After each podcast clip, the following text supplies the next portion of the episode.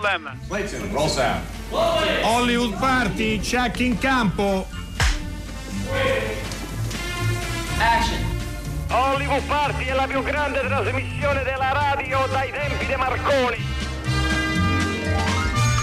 Buonasera, benvenuti a un'altra puntata di Hollywood Party, sempre con Alberto Crespi e Steve della Casa. Siamo qua, siamo qua. eh, in realtà il vero Steve della giornata non è Steve della casa, ma è Steve Jung che ha detto cose che tutti noi avremmo voluto sentir dire, no? Eh, visto che parliamo di, di Ultras eh, oggi, eh, di un film Sì, che eh, racconta ha fatto un la- po' il presidente Ultra, devo ha fatto il presidente eh, sì. Ultra, ma io condivido ciò che ha detto.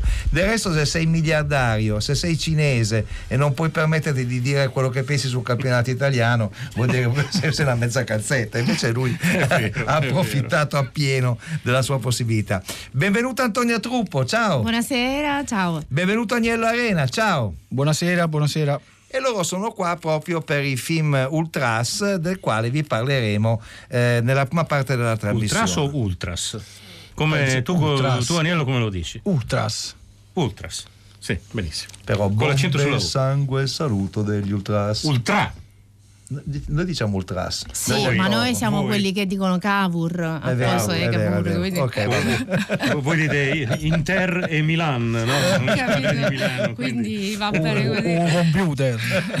o computer. Noi Ultra del Toro facciamo così, dai, Va ci, bene. ci chiamiamo Ultras.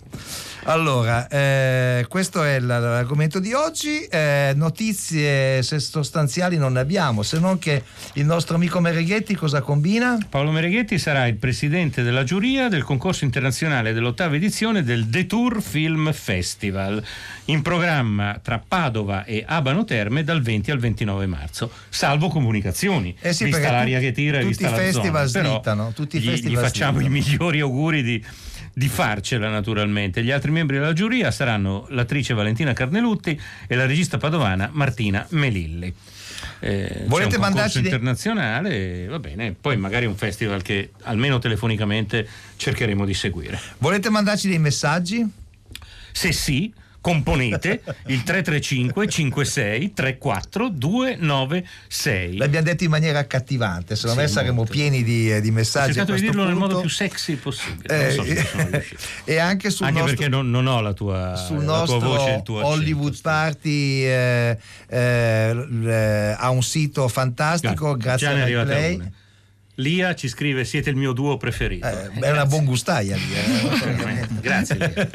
Grazie Lia sembra il titolo di un vecchio film. Esatto, di, di Sampeli Di Salvatore Sampeli. allora eh, quiz Eh, il film eh, il eh, quiz l'ha congegnato il nostro amico Alberto Crespi e gli fa onore è un questa, questa cosa un film un- veramente un, un film un quiz di quarta categoria risulta. di risulta comunque numero di telefono è un numero verde potete farlo senza fallo il numero, il numero verde da compilare è l'800 050 333 In questo film un americano fa il tedesco.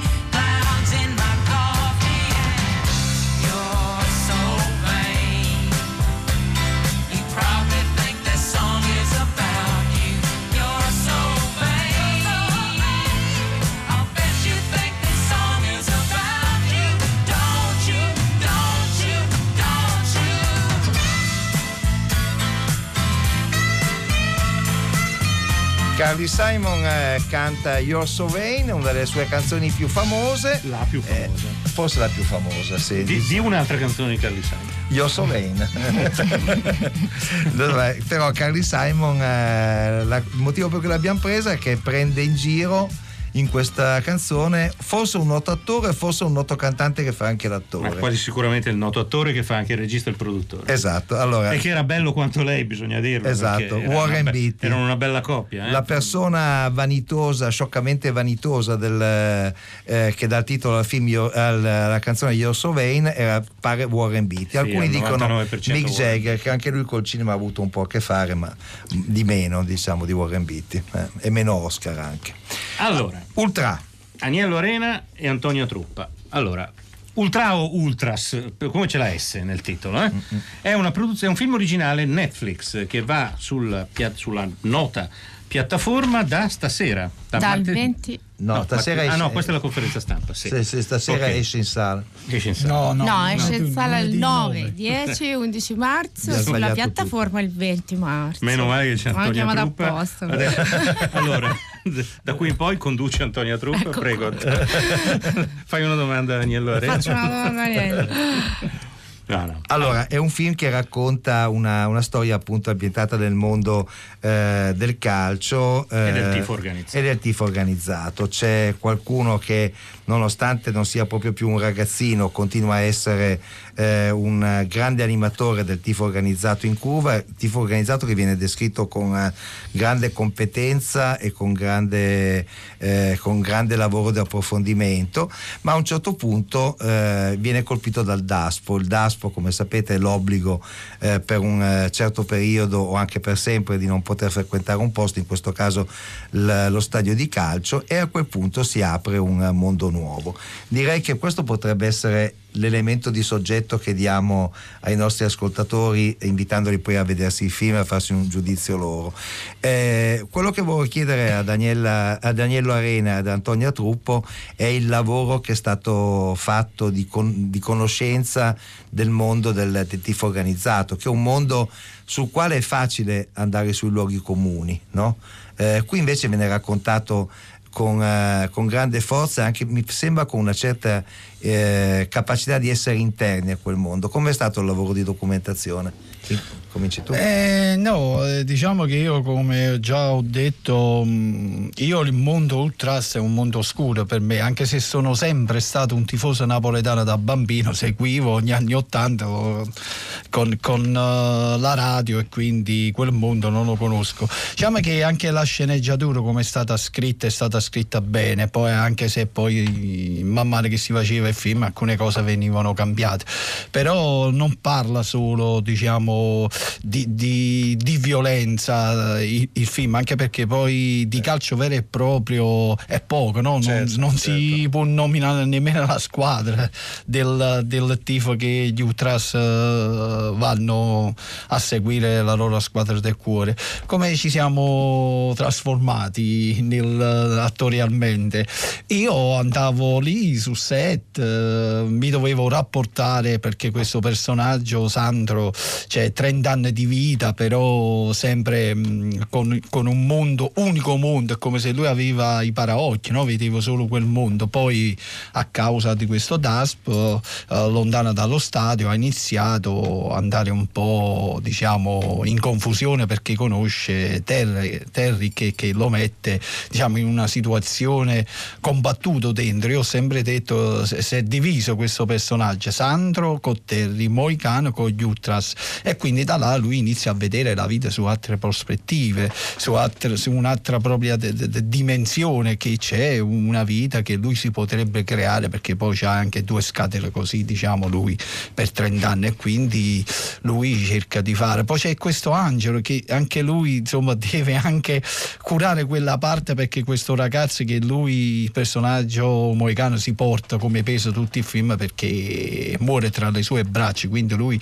ha questo peso di questa persona e cerca di mettere sulla strada buona a questo ragazzo, anche se poi non è padre, non è zio, quindi non sapeva nemmeno lui come prendere questo ragazzo e cercava insomma di trovare delle vie di uscite.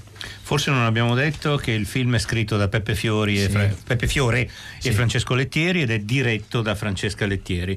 Antonia, tu sei il personaggio di Terry, appunto, che, che Sì. fa capire a Sandro che nella vita non. Mm, Ma in non c'è realtà, solo- mm, pe- vabbè, io non mi sono preparata in alcun modo perché a Terry non frega niente di, questo, di questa roba. Eh, Infatti, Terry è l'altra parte del mondo. per Esattamente, dire. però ecco, non è un personaggio giudicante, ecco, intanto non è un personaggio di redenzione nei confronti di questa persona.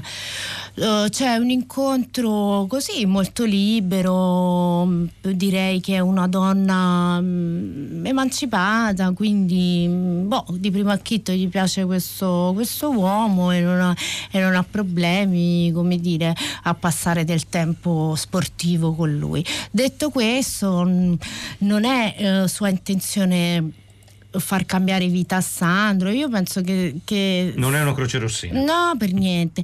Io penso che Sandro incontri Terry perché, perché è lui che va in crisi col suo sistema. Ecco, perché comunque alla fine è un film che sì, ambientato in questo mondo, parla di questo, di questo mondo, ma è sostanzialmente un film, eh, diciamo, che dal particolare coglie l'universale, secondo me. Cioè non parla di questo fon- fondamentalmente. Sono, sono tre generazioni a confronto, c'è diciamo una motivazione verso una fede, qualunque essa sia, che comincia a vacillare e quindi la ricerca di un'alternativa. Ecco. Allora, ascoltiamo un brano dal film Ultras. eh, un ascoltatore che si chiama Massimiliano dice che si dice sia Ultras sia Ultra. Ma Ci infatti- sono varie scuole di pensiero e indirizzi di, di ordine teosofico che da vecchio lettore di Supertifo eh, non ho mai eh, però colto appieno. Beh, Il vecchio film di Ricchi Tognazzi si chiamava Ultra. Però non aveva la S, eh, non aveva non la S. S. Qui forse anche per differenziare il titolo invece La Ultras. S c'è. Comunque sentiamo un brano appunto da Ultras ed è un brano che vede dialogare appunto eh, Agnello A- Arena e Antonia Truppo. Terry, per piacere, ascoltami. Ti devo dire una cosa importante. Vogliamo andare a Ischia? No, hai detto che non l'hai mai vista. Cazzo, chiamo. Guarda che so. Trovaia. Tata, c'ho pure i biglietti, guarda. Cosa non voglio vedere? Ya, Terry, andiamo e torniamo in giornata. di no. Che cazzo? Ma tu sei proprio scemo che metti il piede in mezzo. Ma che ne so, pensavo che l'avevi vista. L'avevo visto.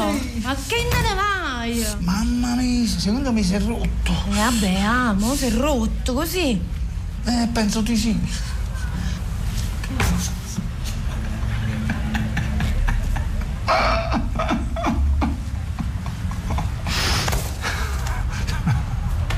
No, tu non sei scemo, tu sei strunza.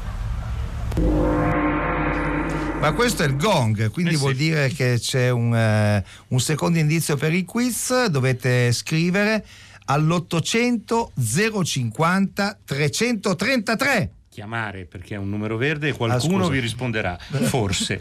Eh, ce ne liberiamo presto perché è un quiz talmente scamuffo che non- proprio non... eh. In questo film c'è un ebreo che non è ebreo. Allora, l'americano fa il tedesco, l'ebreo non è ebreo. Vabbè. Esatto, e invece nel, nel film... eh, E chi vuol capire? chi, chi vuole intendere intende, gli altri in roulotte, come diceva sì, sì, gli altri, la sì. protezione civile. Esatto. Eh, allora, no, andiamo invece, eh, proseguiamo col discorso sul, eh, sugli ultras. Come dicevo prima, è un film che sfugge diciamo, agli stereotipi del genere. no?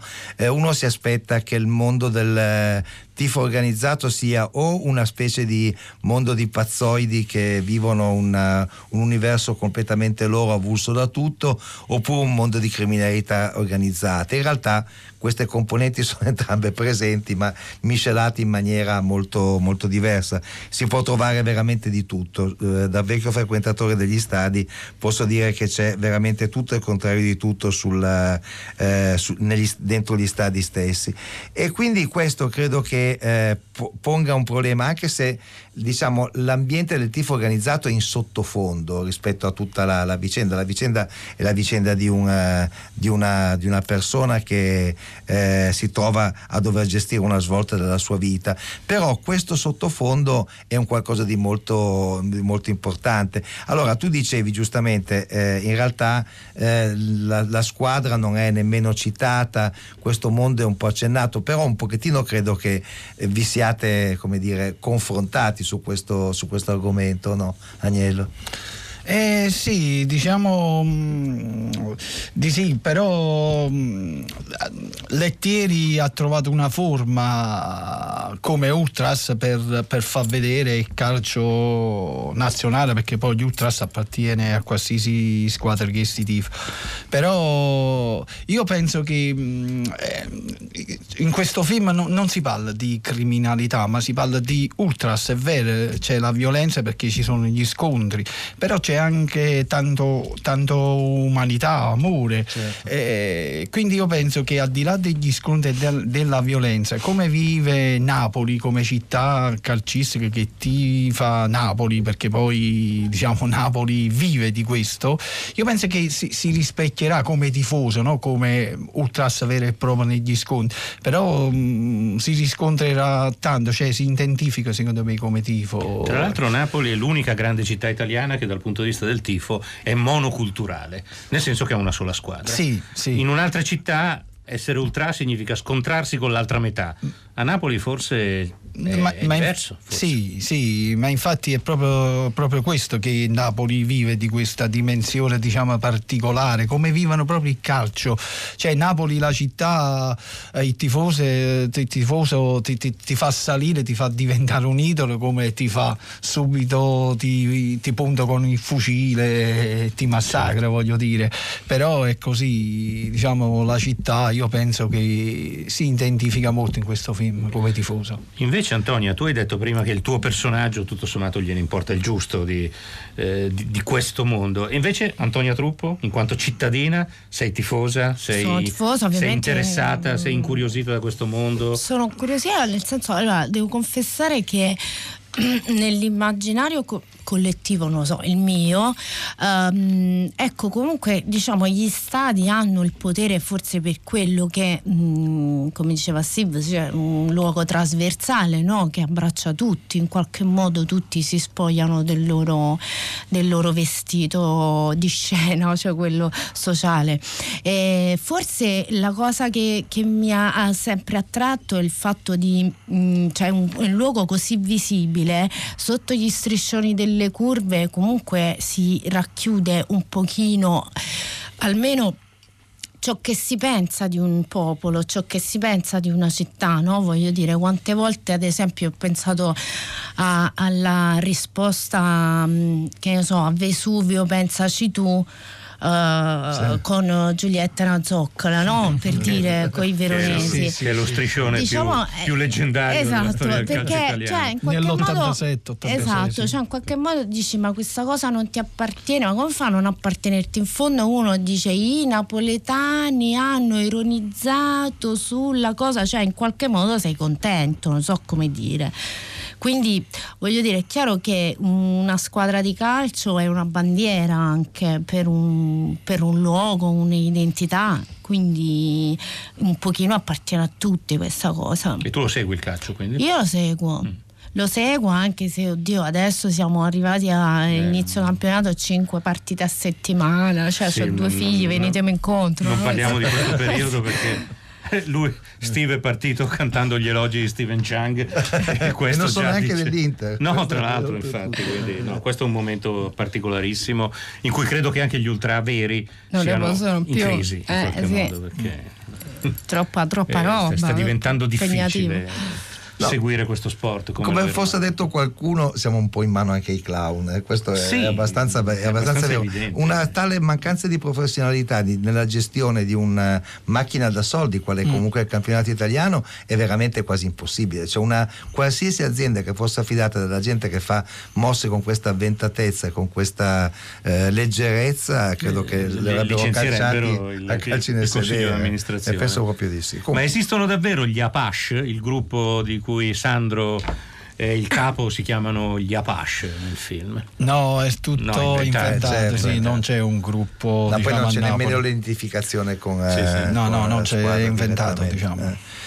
Eh, Nicola Giuliano eh, che ha prodotto il film, che è un produttore molto, molto attento e anche molto eh, capace di seguire i film che progetta perché li, li pensa, se li immagina, eccetera.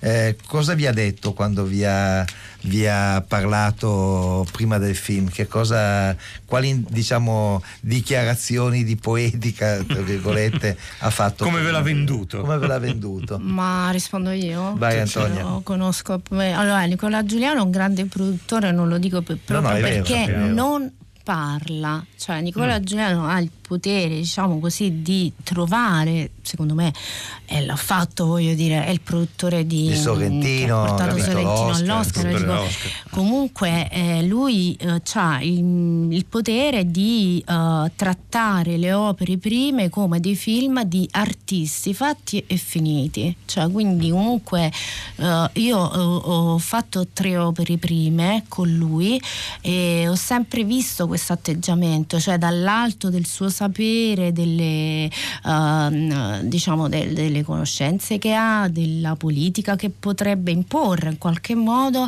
e invece lui tratta, tratta i registi di opere prime come degli artisti, quindi lui non credo che si permetterebbe di andare dall'attore tal dettaglio, cioè magari forse non è manco contento che c'ero io, dico per dire nel film, ma non, non lo direbbe, ecco, cioè voglio dire è un rispetto totale dell'opera, quindi Bene, allora, eh, Ultras, eh, è arrivato un messaggio di Martino che dice che a Reggio Emilia si dice Ultrassi.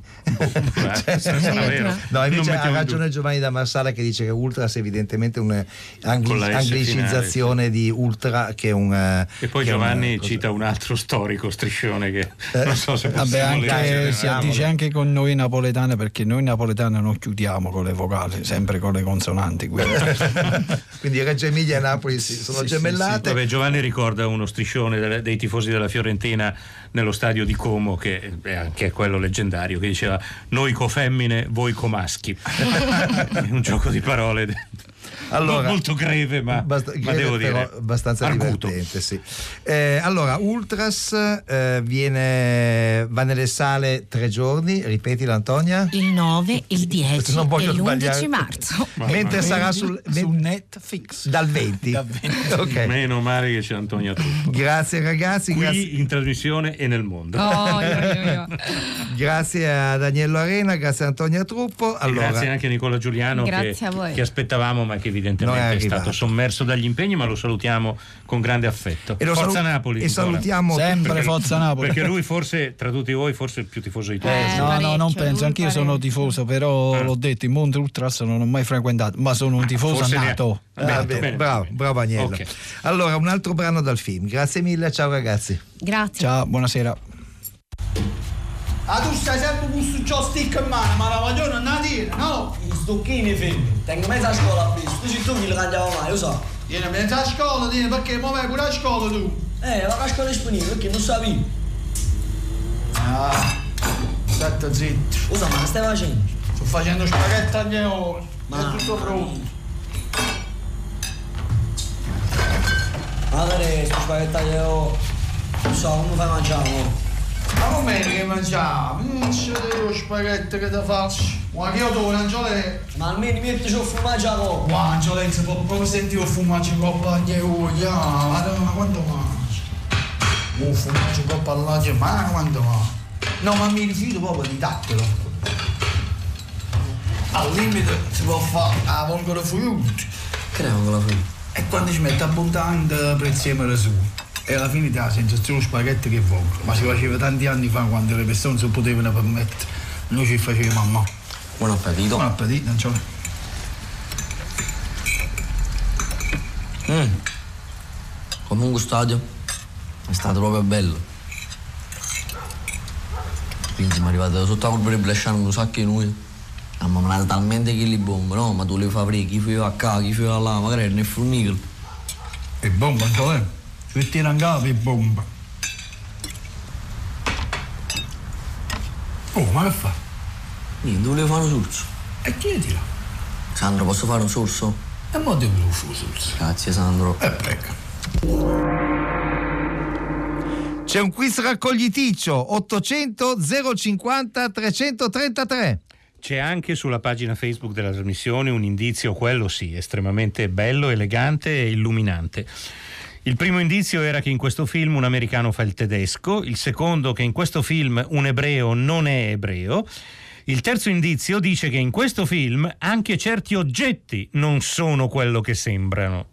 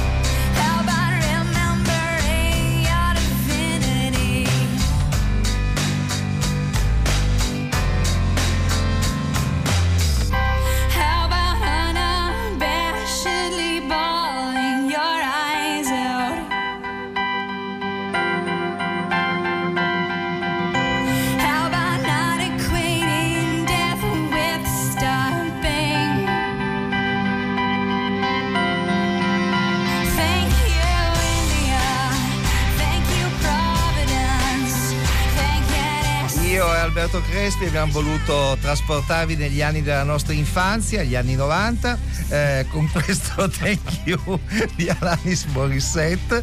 Oggi la colonna sonora è tutta al femminile e anche lei tra le righe di questa, di questa canzone eh, in cui si parla di meditazione e di altro, insomma fa capire che gli uomini ogni tanto farebbero bene a farsi gli affari loro.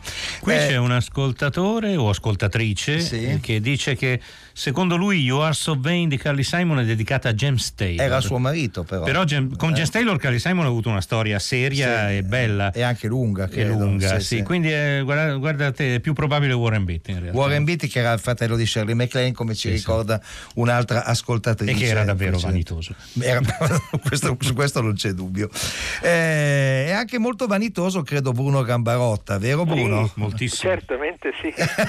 Buonasera Bruno. Buonasera. Ciao Bruno. Grazie a voi. Allora, ci fa molto piacere che tu abbia accettato il nostro invito perché oggi vogliamo parlare di una persona che abbiamo conosciuto tutti, ma che tu hai conosciuto forse meglio di, eh, di noi, di noi due, di me e di Alberto Crespi, Non e cioè. Paolo Gobetti. Paolo Paolo Gobetti. Gobetti ci manca molto, è un anniversario Sì. della sua, della sua scomparsa. È, mo- è mancato 25 anni fa quando aveva 70 anni, adesso ne avrebbe 95. Sì, sì, È stato eh, il fondatore dell'archivio nazionale cinematografico della Resistenza. È E- fondamentale perché la storia della Resistenza la racconti anche co- dai- con le fonti orali, capito? Non puoi solo... certo. E, e- dei e poi lui ha, ha fatto veramente ha realizzato dei capolavori, fra cui le prime bande, quando racconta la resistenza allo Stato nascente, quando sta per, per cominciare, che è il momento più, più bello, più poetico, ma anche più difficile da raccontare. E poi ha- Paolo. era un grande amante appunto della, della storia orale Sì, e ha realizzato un quantitativo incredibile di, Sì, eh, di interviste interviste, certo. eh, che solo in minima parte sono poi montate Sì. nei film che lui ha Certo. saputo realizzare. Perché no? lui era, io con lui mi mancano molto, sai cosa, le, le nostre litigate, no, litigate no, ma discussioni feroci, perché lui è, è il re delle incompiute, cioè non, ha- non voleva mai finire una cosa, ma anche nella vita, pensa lui aveva eh, dato tutti gli esami, scritto la, la tesi e poi non si è laureato. Fantastico. Quando lui stava per raggiungere un risultato, non- non- si fermava. Lui ha, ha- ha curato i libri di Einstein per Einaudi. Einaudi ha pubblicato Teatro Televisivo Americano nel 66. Io lavoravo alla direzione RAI a Roma. Quando uscì quel libro abbiamo fondato il servizio originali televisivi sulla base di quel libro.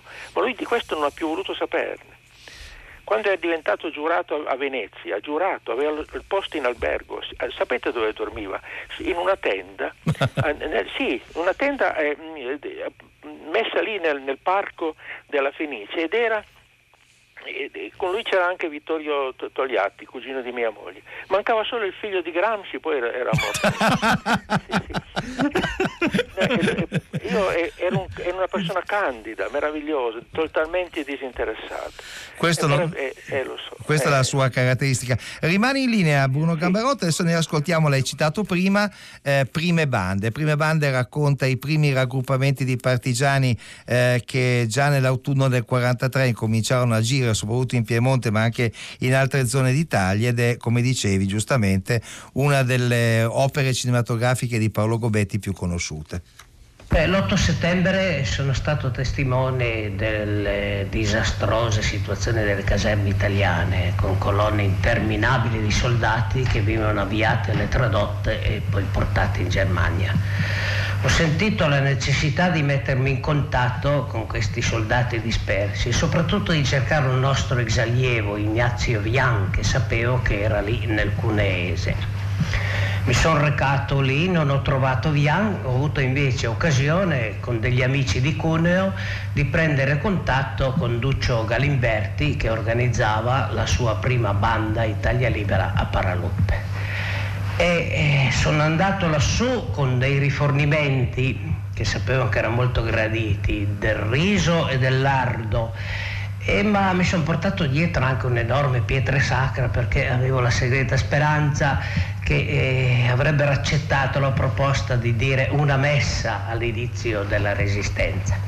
Duccio Galimberti ha accettato volentieri l'idea della messa, l'hanno ascoltata tutti, c'erano anche parecchi israeliti che erano lì nascosti. E poi dopo la messa Duccio Galimberti eh, ha fatto un discorso, un discorso che per la mia vita è stato un colpo di timone perché ha accennato a Gesù che aveva mandato gli apostoli nel mondo a predicare il Vangelo sapendo che sarebbero stati tutti uccisi e ha invitato tutti i membri della banda a dare volentieri la vita per la libertà. Prima Bruno Gambarotta, raccontando la vita di eh, eh, Paolo Gobetti, ricordava che diciamo, la sua grande creatura è stato l'Archivio Nazionale Cinematografico della, della Resistenza. Quell'esper- quell'esperienza di cui tu sei stato anche presidente, Sì, lui la sono co- presidente, Sì, sì, appunto, È nato sì. ci- eh, siamo c- 50 anni fa, è è è, nato. è nato 50 anni fa e eh, però eh, in molto importante il ruolo che Paolo Olivetti, eh, la compagna di, eh. Di eh, Paolo Gobetti ha avuto in questo ruolo. Paolo Olivetti, ciao, benvenuta. Ciao Steve. Buonasera. Ciao. Beh, Ciao, ciao. Allora Paola, eh, il- l'archivio della Resistenza è una specie di miniera di eh, novità e di inediti che riguardano sia diciamo, eh, l'aspetto cinematografico sia l'aspetto storico. Raccontaci qualcosa, esibisci al nostro pubblico qualcuna dei, dei segreti che mantieni nei cellari di questo straordinario posto. Vabbè, che di che cosa possiamo, possiamo ricordare fra la massa delle interviste che Paolo ha fatto, tutte quelle della guerra di Spagna, che- e ce n'è ancora una, una certa quantità da digitalizzare e riversare. Poi eh, beh, quest'anno abbiamo dato un film, abbiamo oh, in parte restaurato e cominciato a dare un, un film sulla eh, colonizza- colonori- colonizzazione della, della Somalia. eh, e, e- e così via e poi eh, film eh, sulla amatoriali sulla guerra partigiana sulla, sulla resistenza quindi ce ne, ce ne sono tanti e, e ogni anno cerchiamo di tirare fuori qualche cosa. Eh beh, Quest'anno eh, appunto per il cinquantesimo pensiamo di ehm, restaurare anche molte delle cose che sono state fatte, mh, l'archivio ha realizzato più di Certo. 70 documentari, quindi Certo. Eh, costruire un catalogo online di, di tutte queste cose che sono state fatte nel corso degli anni a partire appunto da prime bande, da lotta partigiana. e anche da Racconti interrotto che è una sorta di film autobiografico, una sorta di ricerca del padre che ricordiamolo era Piero Gobetti da parte di Paolo Gobetti. Paolo Gobetti non ha mai conosciuto suo padre ma l'ha ricercato nelle parole di coloro che l'hanno conosciuto. Propongo a Bruno Gambarotta e a Paolo Olivetti di ascoltare con noi un brano proprio da Racconti interrotto che per quanto mi riguarda è il film decisamente più straordinario che Paolo Gobetti abbia fatto in vita sua. Ci sono moltissime persone, molti amici di cui non ricordo il primo giorno, ma di Piero Gobetti invece lo ricordo con precisione, perché per me è un'iniziativa, intanto è stato l'inizio di un'amicizia fondamentale della mia vita che ha contato più di qualunque altra, ma è anche stato dovuto a una mia iniziativa che non ho mai più ripetuto in nessun altro caso, cioè una lettera che ho scritto per chiedere di incontrare il direttore di un giornale che non conoscevo. Cioè eravamo nell'autunno del 18 e avevo visto il primo numero di Energie 9 che mi aveva entusiasmato al punto da fare quella cosa che feci una sola volta nella vita, cioè quella di prendere una penna, scrivere al direttore di questa rivista che non conoscevo, dicendogli tutta la mia ammirazione e chiedendo di vederlo. Al che il signor Piero Gobetti mi rispose immediatamente dandomi un appuntamento a casa sua in via 20 settembre 60 ero al terzo piano. Io col cuore che mi batteva perché non sapevo chi fosse questo Piero Gobetti credevo che fosse un personaggio importante, vecchio, rotto alla vita e pieno di esperienza andai e salì con molta emozione e timidezza i tre piani di scale che mi portavano alla casa Gobetti suonai il campanello vidi un ragazzo come me alto, con i capelli ricciuti sulla fronte, con degli occhi vivaci e pieni di una energia straordinaria. E gli chiesi, sta qui il signor Gobetti? E lui disse, ma sono io. Eh, Paolo Olivetti, eh, questo è uno dei... eh, Carlo Levi, esatto, uno dei, dei tanti grandi nomi che eh, Paolo Gobetti ha intervistato in Racconti Interrotto. Ci sono arrivati dei messaggi che chiedono come si possono vedere i documentari che avete in archivio, se si possono vedere. Ma sì, eh, adesso c'è un, un, un blocco è su YouTube, eh, poi in archivio, poi tutti i materiali, sono più di 5 5.000 ore di, eh, di materiali vari tra interviste, filmati e così via per ora sono per l'80% digitalizzati, molti, alcuni bisogna ancora Certo, lavorarci. eh, certo. lavorarli, restaurarli e così Certo. via. E Com- questi si possono vedere venendo All'archivio a Torino. venendo in archivio, Ecco. sì. E pian piano caricheremo ulteriormente su YouTube, però eh, Io, io volevo richiedere ancora, perché l'archivio fa tante cose, fa anche un eh, concorso nazionale eh, giunto alla diciassettesima edizione, Bruno Gambarotta, no? che si intitola. Filmare la storia. Ci racconti un po' com'è, come funziona? Beh sì, è, una- è un concorso fra, fra scuole di tutta Italia che lavorano, fanno un'opera collettiva. Tra l'altro è molto interessante perché nel- sono saltati fuori dei filmati che nelle varie famiglie erano conservati nei cassetti, quindi è stato molto pensate che qualche- quando le- mh, viene invitato, noi um, premiamo una- un filmato, viene tutta la classe e con, lo- con l'occasione fa una gita a Torino che magari sarebbero andati da un'altra parte. È una cosa ogni anno cresce ed è interessantissimo perché è un lavoro anche di- didattico molto importante perché eh, un conto è, è- è fa- è far scrivere un tema, un conto è, è montare un film. Quando- certo. Sappiamo tutti, quando monti un film impari moltissime cose. Comunque è bella la descrizione di Paolo Gobetti come il re dell'incompiuto, anche perché se il suo film più significativo si intitola Racconto interrotto, è, abbastanza coerente. con- Pa- Paolo Olivetti, sei d'accordo con questa... Con- sì. Però eh, Paolo è stato anche un, un grande precursore. Sì, è anche un Eh, grande organizzatore culturale, posso dirlo, po- posso dirlo di persona perché in quell'archivio che all'epoca era in via Fabro 6, insomma, credo di aver eh, eh, f- fatto gran parte della mia personale formazione sul, sul cinema italiano. Vi ringraziamo tantissimo Bruno Gambarotta e Paolo Olivetti, filmare la storia, il, conc- il bando di concorso online, l'archivio della resistenza lo trovate a Torino, le- le- molti dei suoi film sono su YouTube. Grazie mille, vi salutiamo con un altro brano da racconto interrotto. E ci incontrammo eh, nell'occasione dei concorsi che si facevano per la borsa di studio del Collegio delle Province. Poi dopo un quarto d'ora uscimmo avendo tradotto questo brano di greco senza guardare una parola sul vocabolario. Allora il greco si studiava ancora nelle scuole. E ci incontrammo così per la scala e ci presentammo e facevamo conoscenza e subito ebbe l'impressione di questo straordinario giovane così fervido, soprattutto così ricco di, di interessi, così pronto a, a entrare immediatamente in relazione con gli altri, a cercare il rapporto con le altre persone. E questo è il racconto interrotto, lo trovate anche su, su YouTube. Sì, per rispondere Eh, a una domanda di Luigi, da, Barletta, Barletta. l'ho appena digitato, cioè se ne trovano vari spezzoni su YouTube, non so quanto duri Certo. complessivamente, ma insomma sì, su YouTube ci sono delle cose.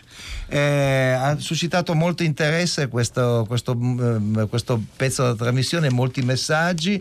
Eh, beh, mi chiedono anche di ricordare perché Piero Gobetti è morto così giovane, insomma. Nel 26, Eh, nel 25 26. anni. I fascisti, eh, diciamo, non c'è dubbio, sono stati loro Certo. uno dei tanti omicidi che hanno, che hanno compiuto. Benissimo, eh, prima di eh, svelarvi qual è il titolo del film che non avete indovinato, vorrei dirvi di fare molta attenzione al eh, Tre Soldi che segue questa sera Hollywood Party. Si intitola 2020 Fuga da Milano, l'ha fatto Jonathan Zenti che è l'autore del podcast Problemi e eh, diciamo il parallelo è tra la Milano di questi giorni, i giorni del coronavirus, la Milano che trovate deserta e la New York di 1997 Fuga da New York di John Carpenter che ritengo uno dei film più belli del secolo scorso. Anche se New York più che deserta era male eh, abitata. Era diciamo male così. abitata, sì. Comunque, Però la colonna sonora di quel film che fu lo stesso John Carpenter a comporre perché è anche un grande musicista è anche il sottofondo sonoro del eh, 2020 Fuga da Milano di Jonathan Zenti che è l'autore del podcast Problemi. Chiamami Iena. allora, qual è il, Il quiz era film? Sotto 10 bandiere di Duilio Coletti, dove Van Eflin fa il capitano della nave tedesca, dove Gianmaria Volonté interpreta un ebreo non essendolo e dove la nave eh, comandata da Van Eflin si camuffa acquisendo varie nazionalità per ingannare le navi nemiche, quindi anche un oggetto, la nave, non è ciò che sembra. Film eh, abbastanza dimenticato, quindi non facilissimo da indovinare. Chi ha fatto questa trasmissione? Io direi che Francesca Levi e Maddalena Nisci l'hanno curata. Simone D'Arrigo ci ha mandato Che in era onda. molto malata. Chi? La trasmissione. La trasmissione, sì. Ho fatto la, la battuta scema.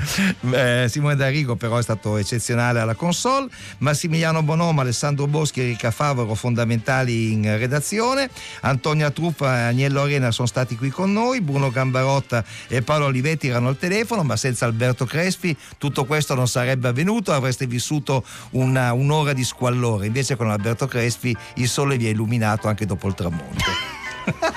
E invece Steve della Casa è stato bello e bravo come al solito, ma senza Antonio Truppo che si ricordava la messa in onda di Ultras. Non so Sarebbe stato che un fine disastro. facevamo. Ademen!